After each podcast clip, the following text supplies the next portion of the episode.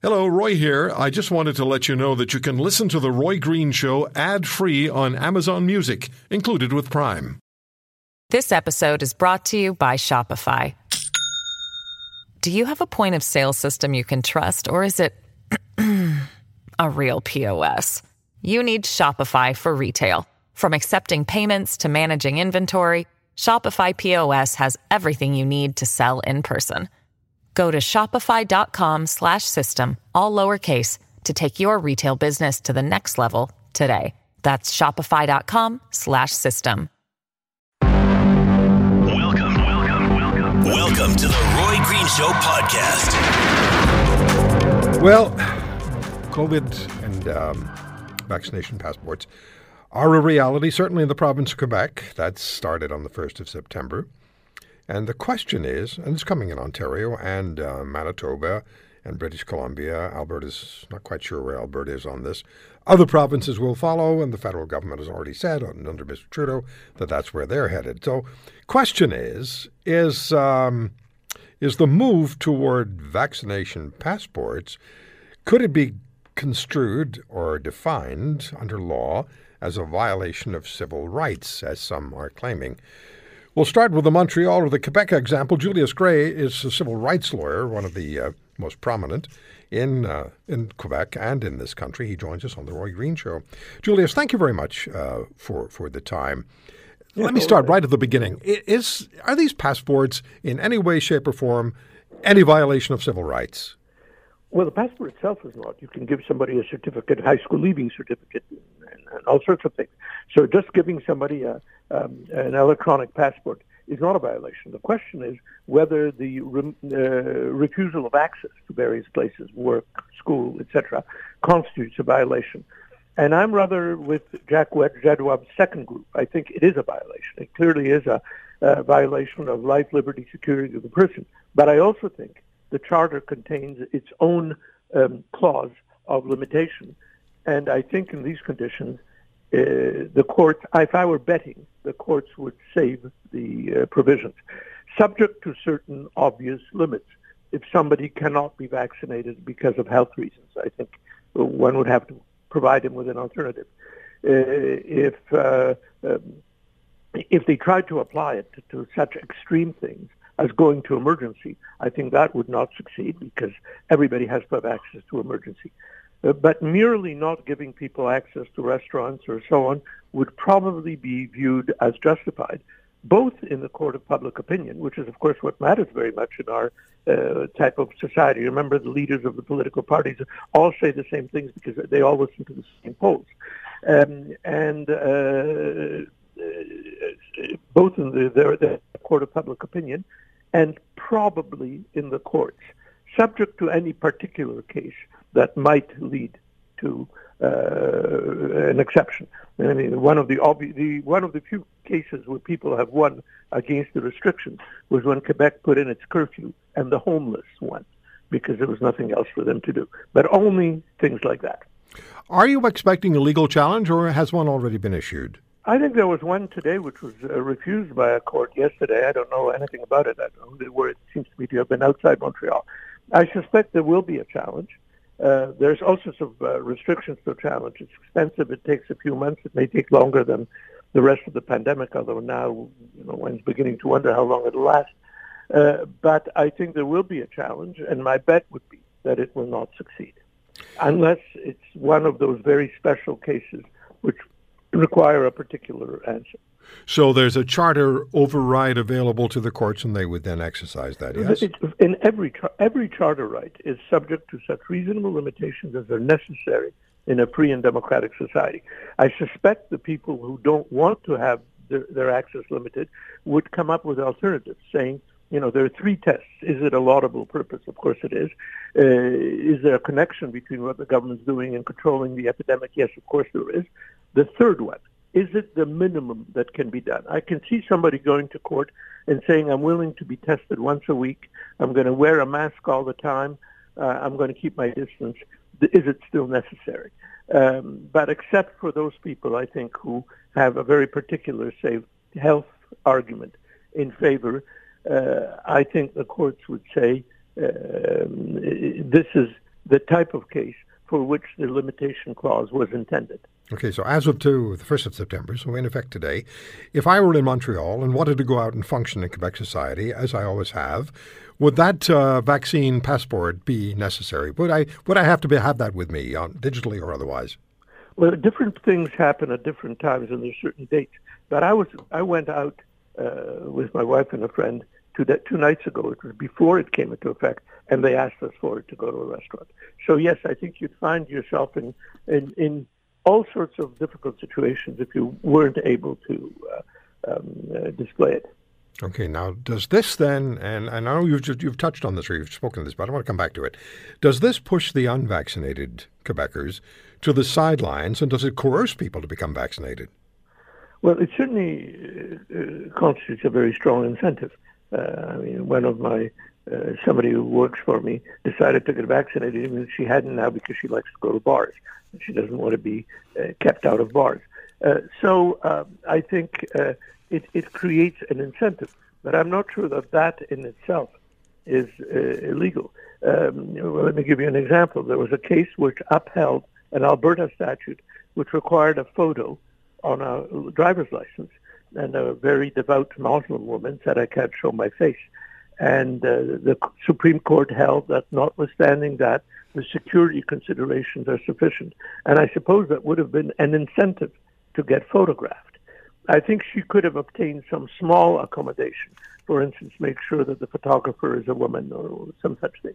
But uh, in the end, yes, it does create an incentive. Uh, but uh, in you know, in a, courts don't function in a vacuum. And in a society in which the vast majority of people are scared of the virus and they want it, I think uh, relief would be limited, as I said, to very particular and very circumscribed cases where there was no other way. And we call these segments at the intersection of health and politics um, Ontario's decision on vaccination certificates. Also, the protests outside hospitals in Canada. Our guests can speak to that, I'm sure. Dr. David Jacobs is the chair of the Ontario Specialists Association and president of the Ontario Association of Radiologists. Dr. Jacobs, thank you very much for coming on the program. On the issue of the of the uh, of the vaccine itself, would you please just remind everyone I hate to do this to you, but why is it a good idea? Why is it necessary? And why does it not necessarily follow that if people are vaccinated, uh, they shouldn't be worried about the unvaccinated because they are vaccinated, if that makes sense? Well, the reality with regards to why you should get vaccinated uh, is because of your risk of getting a very serious case of COVID. Uh, when you look at the people who are in the ICU currently, uh, based on a percentage of population, the unvaccinated are 40 times, 40, 40 times more likely to end up in the ICU than those who are vaccinated. So, uh, and once you've ended up in the ICU with COVID, uh, the outcomes are not always that good. In fact, you have a very high probability of having a poor long term outcome or death. And isn't it true that if you are not vaccinated and you do develop COVID, and you then access the need, uh, a greater, a greater uh, need for, or have a greater need to access health care in this country, you are interfering with delivery of health care to people who need it for other issues like cancer and heart disease because they can't get into the units they need to get into. So this is something that I think people are getting more and more familiar with. But ICU beds are a very precious resource, and it's not an ICU bed is not just a bunch of equipment and uh, uh, an area in a hospital. The ICU beds are comprised of many, many highly trained doctors, nurses, and ther- and respiratory therapists, as well as physiotherapists and pharmacists. So it's a, it's a big human resource issue. So we do not have the ability to simply expand our ICUs with the snap of a finger. We don't even have the ability to expand our ICUs over the course of a year. We've already expanded them as much as we can uh, on an emergency basis. And when those beds get filled up, uh, we are limited in some of the services we can provide that by definition require an ICU bed. So many surgeries require a bed in the ICU overnight. We can't perform those surgeries uh, if we don't have the room for the patients. Which leads to this question What is your reaction and your response to hospitals being subjected to large public protests? Well, it, it, it is simply a line that was crossed, never been crossed, and I don't think any reasonable person should see this as an acceptable response. So if somebody is misguided enough to be pushing back against a life-saving vaccine, if that's your position, uh, you do have the right to protest. You have the right to refuse an injection. You have all of these rights, but you do not have the right to intimidate physicians. You do not have the right to disrupt uh, the delivery of care of others. You do not have the right to intimidate patients who are coming in for their uh, for their treatment. You don't have any of those rights. And if you choose to do that, uh, believe me, the public the public who is not very sympathetic to your cause in the first place will have zero sympathy for you in the future.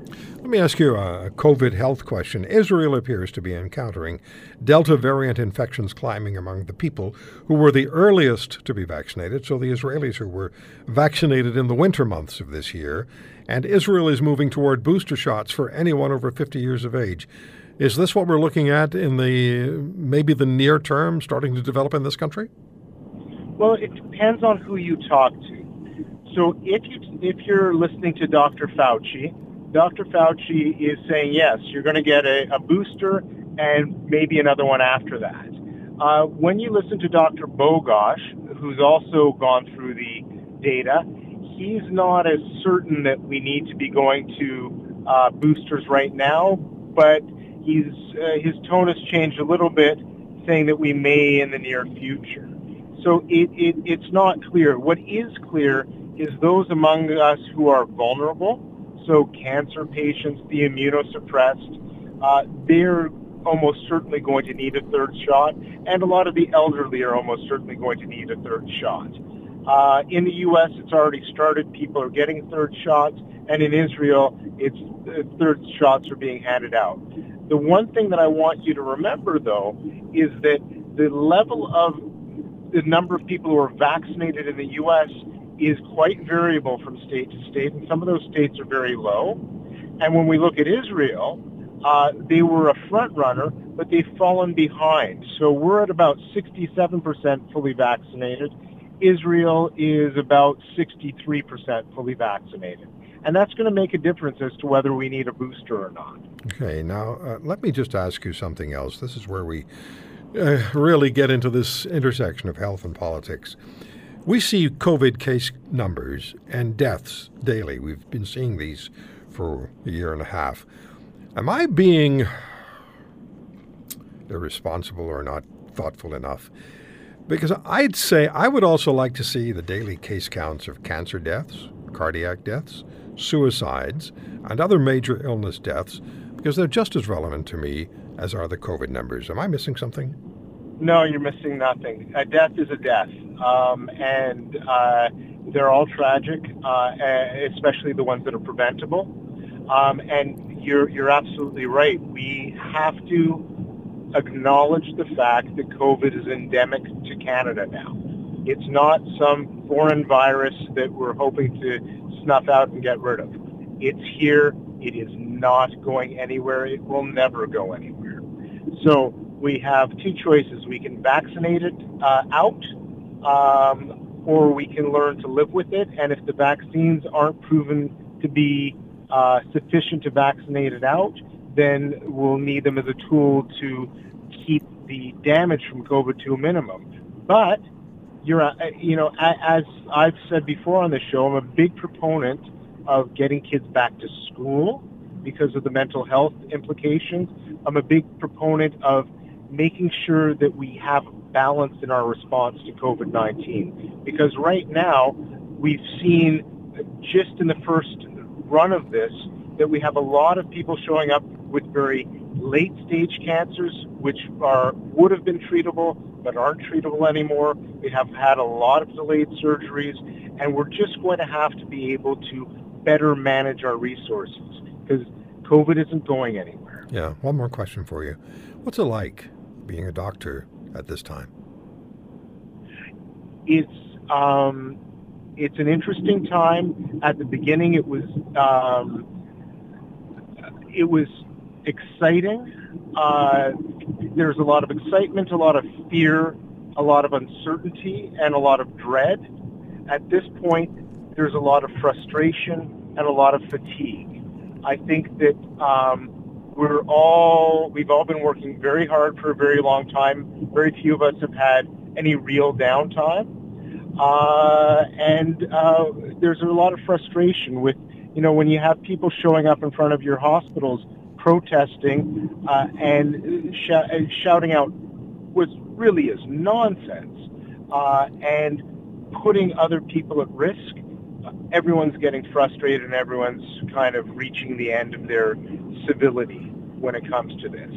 Um, and that's, that's sad and sorry truth. We will always be there for our patients, vaccinated, and unvaccinated, whoever you are, we will always be there uh, in a very uh, professional capacity and in a very sympathetic capacity. Uh, but having people shouting at uh, patients and doctors in front of hospitals, that can't happen anymore. This episode is brought to you by Shopify. Do you have a point of sale system you can trust, or is it a real POS? You need Shopify for retail. From accepting payments to managing inventory, Shopify POS has everything you need to sell in person. Go to shopify.com slash system, all lowercase to take your retail business to the next level today. That's shopify.com slash system. Justin Trudeau continues to support Liberal incumbent uh, in Kitchener, Ontario, even though Mr. Saini, as I said earlier, is alleged by several female staffers to have engaged in sexual misconduct toward them. Uh, here's what Trudeau said. Play it. I think Canadians know that we have always acted decisively on showing that we don't tolerate sexual misconduct or harassment. Not only that, we acted to put in place much stronger, more rigorous processes in Parliament, within our party, within organizations across the country. Michelle Rempel Garner is a Conservative Member of Parliament for Nose Hill in Calgary. She uh, is uh, shadow minister in the uh, opposition of Mr. O'Toole. She joins us on the program. Michelle, I know you've been speaking about Mr. Trudeau's declaration. Here's what he had to say. You just heard what he had to say. You're not unfamiliar with that. What What's your take on what's going on here? I I just feel for the women who came forward in this situation because he basically just summarily dismissed their concerns, right? Um, the, the, the the original reports were actually published in the CBC, and they were really serious. There's some serious allegations in there. Um, what concerns me is that, you know, for example, Mr. Trudeau said that uh, he put in place processes to review these types of allegations. Well, in that report, the, these women said that they weren't even invited into the re- review process. Uh, at no point does he say he reviews, uh, he believes these women. Um, that is Mr. Trudeau, and at no point has he said that Mr. Saini would be, you know, subject to any type of potential ramifications. And that's not the type of response that women need in order to create a workplace that is free from harassment. Um, so, you know, this is why, Roy, I, have written to the um, the clerk of the House of Commons, the most senior officer in, in Parliament, and I've asked for a review of this process because if it worked, then why why why is this happening right now? And I, I my my strong suspicion is that it didn't um, I, I, I, really think that uh, Mr. Trudeau um, should have at least called for uh, Mr. Saini to commit to an independent because we're past the point in time when he can be removed from the ballot should he be reelected. And in my letter, I did express concerns about the safety, uh, potential safety of women on Parliament Hill uh, should these allegations be proven to be true. And uh, one of the, the women, the, the staff member who went to the Human Rights Tribunal with her concerns, according to CBC News, um, said that what happened to her contributed to mental health issues and that she attempted suicide last year in the MP's office. So that is extremely serious. Jody Wilson Raybould, who you know well, and sat opposite the aisle in, uh, at least until Ms. Wilson Raybould was an independent member of parliament, tweeted anyone who has responsibility to address this and does not is not fit to lead. Anyone who stands by and does nothing to com- is complicit. Anyone who is surprised has not been paying attention. And i went back and you know i went back and looked at the story of the national post reporter who in uh, when mr trudeau was 27 years of age said that he'd acted inappropriately toward her and then apologized a day later saying something that he wouldn't have behaved that way if he'd known she was a national media person. And then he mm. had the temerity, Michelle, as you know, to come forward and say, well, people experience things differently. Yeah, I. Such um, outrage. I would just say this uh, silence covers the sins of powerful men. And I've been doing these types of interviews in my public service now for nearly a decade, and I really don't think much has changed. And I think that's because um, there's one line in the art, the CBC article that really resonated me with me. The, the women that came forward that said that they they felt they were scared for their careers, and it's because all of the onus is on the victim, not on the abuser, and in in our current system. And when there's silence, when when you know allegations are just brought, brushed under the, the, the rug um, what that does is it emboldens perpetrators to continue this culture where this is okay.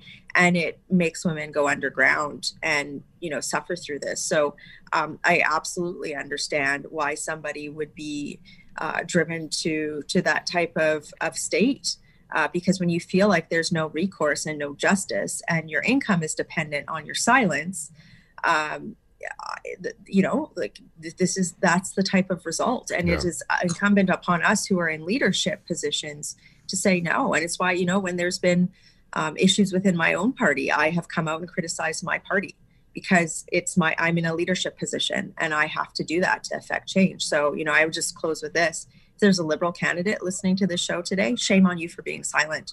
Where are you and where's your voice for these women uh, and, and to be fair to Mr. Saini, he says he's not behaved inappropriately, uh, but it's still incumbent on Mr. Trudeau to take appropriate action. And I would agree with you. He should have said, You will sit as an independent until we get to the bottom of this. And that's the way it should have uh, gone forward. If I can just get uh, one comment from you quickly about how you see this election campaign developing. There have been mm. quite a few surprises. Here we are, um, you know, in the first in the long uh, weekend, the Labor Day weekend, and uh, the polling is looking not so promising for Mr. Trudeau, but significantly better for your party and much better for, uh, as far as popular personal popularity is concerned, for Mr. Singh.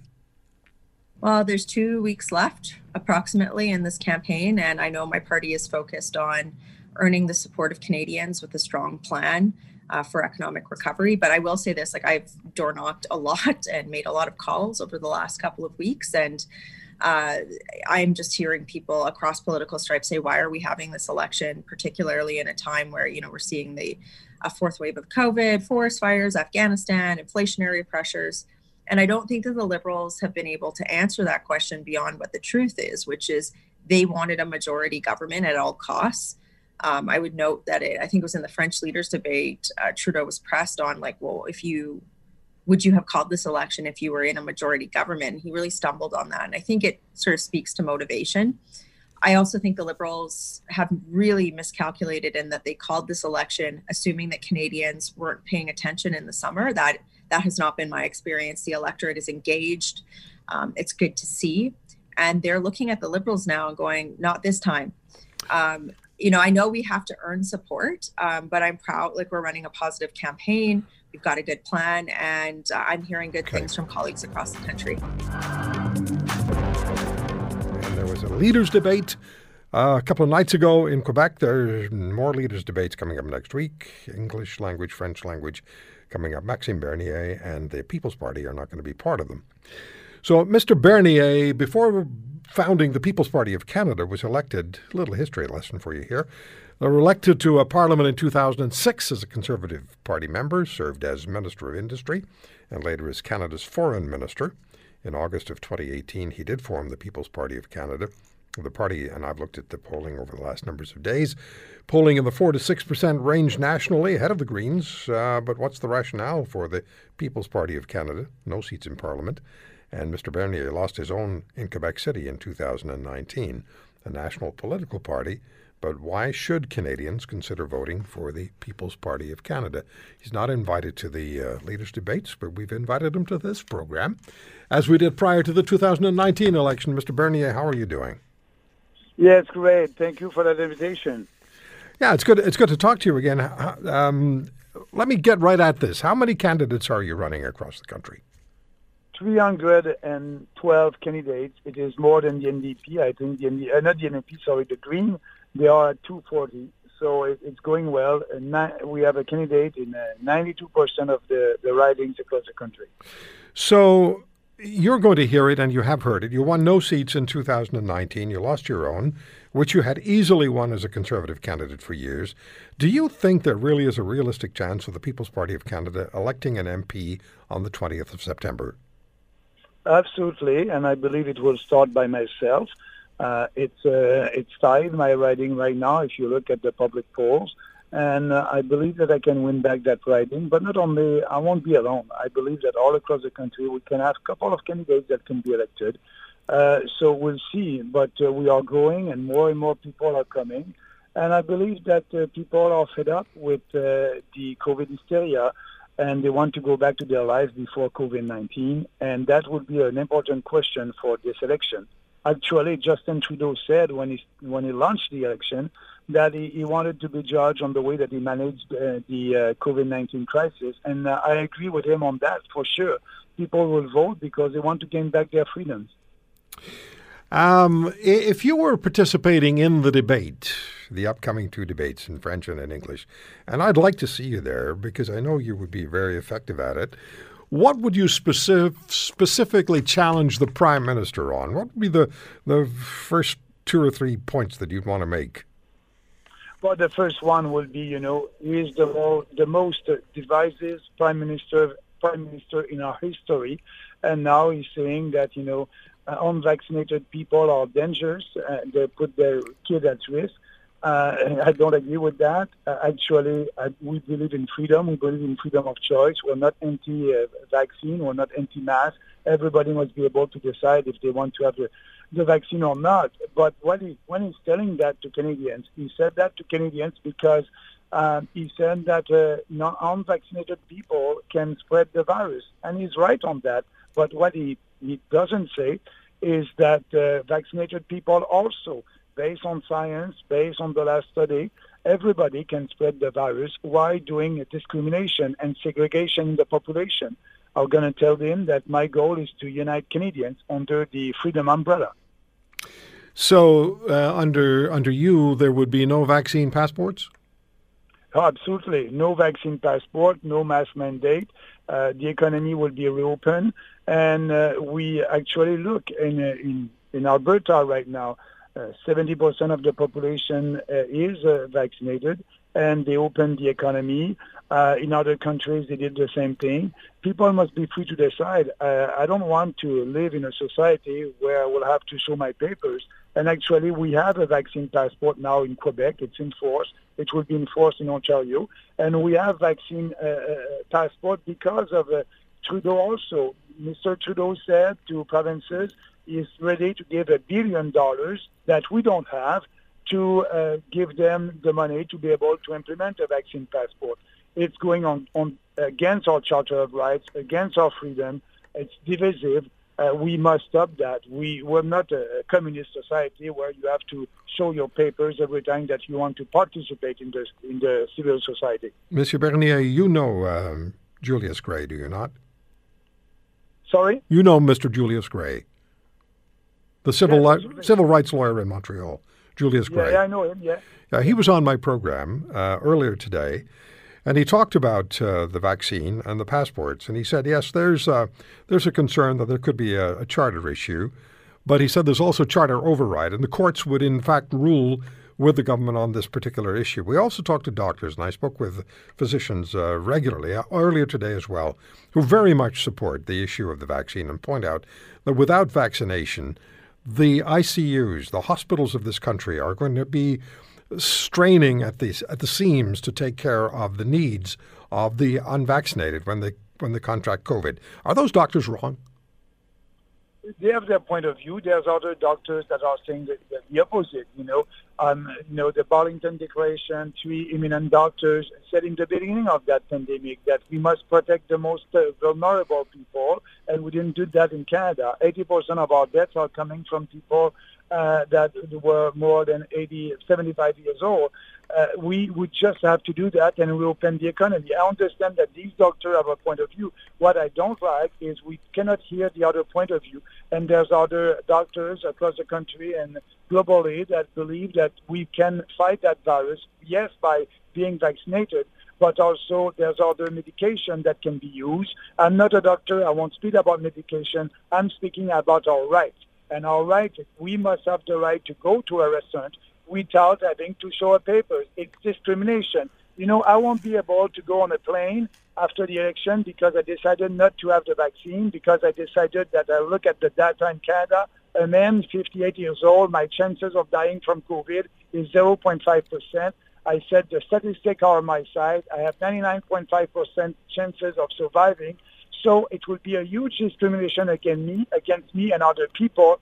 And during the the um, uh, civil rights crisis in the 1960s in the U.S., a black person was able to go on the bus in the bus, but they had they told them or that person to sit at the back of the bus.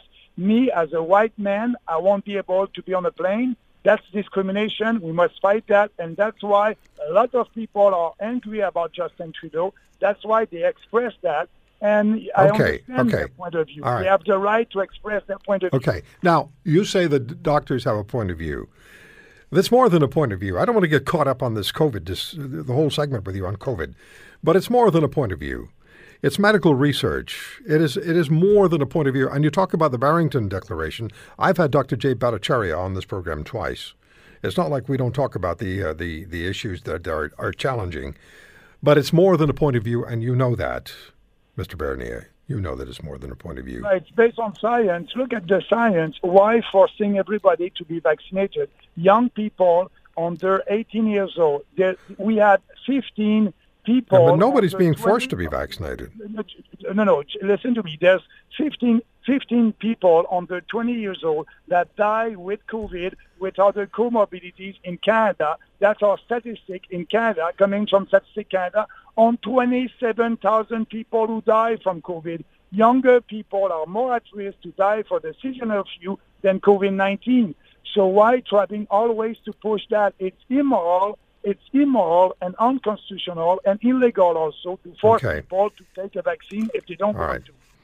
Let's get away from COVID. Talk about some other issues that and your position in the party, your People's Party is, is position on them. Healthcare, just fundamental healthcare. What do you do about that? Yeah, we, we are the only party that will fix that because healthcare is a, is a provincial jurisdiction. So we must respect the Constitution. And what we must do, the federal government, as you know, spend forty-one thousand uh, billion dollars, sorry, forty-one billion dollars that they are giving to uh, provinces for healthcare. We won't do that. We won't give money to provinces for healthcare. We'll do better than that. We, the GST, the money that is going to the federal government, is $41 billion a year. We will give them the GST. So provinces will have the means to their responsibilities. They will be able to raise money for healthcare. And now Canadians will know who to blame for a lack of services in healthcare. Now they don't know. Is it the federal government because the federal government is not uh, is not giving enough money to provinces, or is it the province because they don't know how to manage their healthcare system?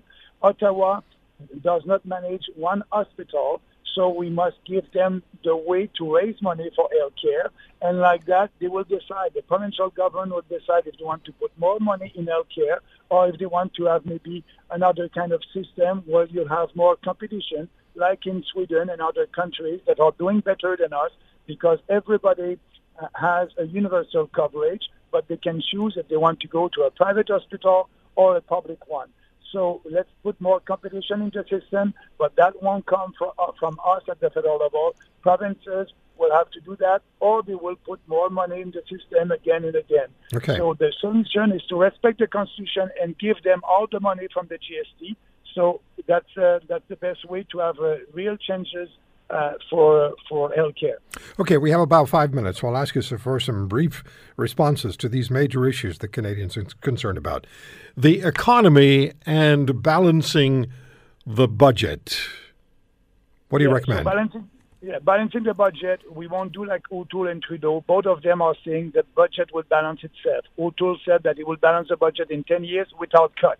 That's ridiculous. What we'll do we'll be responsible. Our first mandate, we will cut all the promises that these political politicians are telling you today. We will cut all that during the campaign. We don't have money. We are we are broke. We need to balance the budget in four years, and after that, we'll lower taxes. How are we going to do that? We'll cut the CBC 1.2 billion dollars. We'll cut also corporate welfare. We can say five to 10 billion dollars there. We will cut foreign aid. We can say five billion dollars there. But Canada will be there if there's a humanitarian crisis somewhere or an environmental disaster. But it is not our role to build roads in Africa and fight fight climate change in Africa. So we can balance the budget in four years, and we'll do it. What do you do about the energy sector? Because there are billions and billions and billions of dollars waiting to come into this country, into the economy, and fuel our social programs. But under the Trudeau government, the energy sector has been kneecapped. Absolutely. First of all, uh, the ban on uh, on the west coast on the uh, the uh, Tankers? what, tankers. Th- thank, thank you, our tankers. We will won't do that anymore. We will build pipelines. It will be easy to build pipelines in this country if the federal government uh, use constitution. We have in our constitution a section 9210, and when you use that, actually we used it more than 100 times since Confederation to build national infrastructure. So when you use that clause in the Constitution, you are saying that this pipeline is for the the uh, interest, the national interest of our country.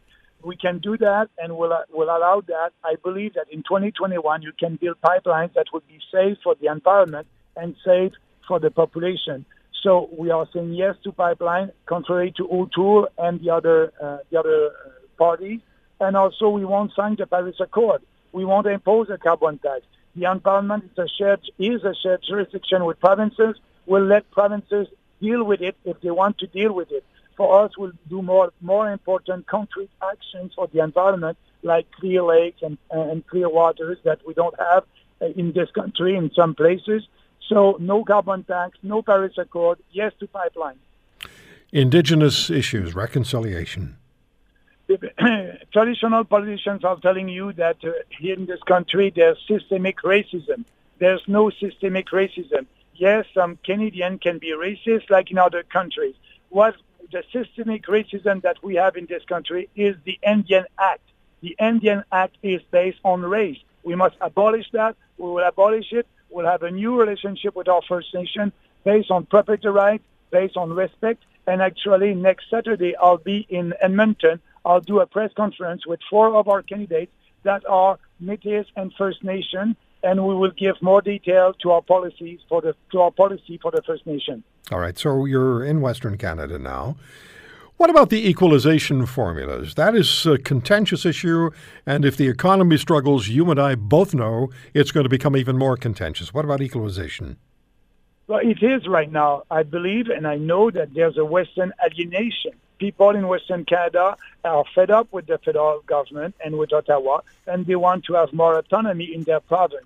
We will do that because respecting the Constitution, you give more autonomy to every province. And actually, in Alberta, Saskatchewan, they will be able to have their police force if they want, if they want, and all the other uh, jurisdiction uh, and power that Quebec has right now. More autonomy to provinces. And asking your question about the equalization, we are the only national party that will change the equalization formula because that formula is not fair to be less generous. Yes, I repeat, less generous because since 1957, the, that formula exists, uh, uh, has been started in 1957, and since, since that time, Quebec is a poor province and Quebec receives equalization money.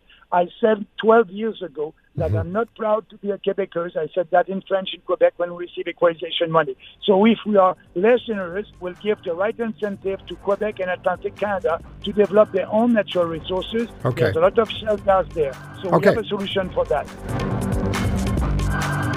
Thank you for listening to today's podcast. If you want to hear more, subscribe to The Roy Green Show on Apple Podcasts, Google Podcasts, Spotify, Stitcher, or wherever you find your favorites.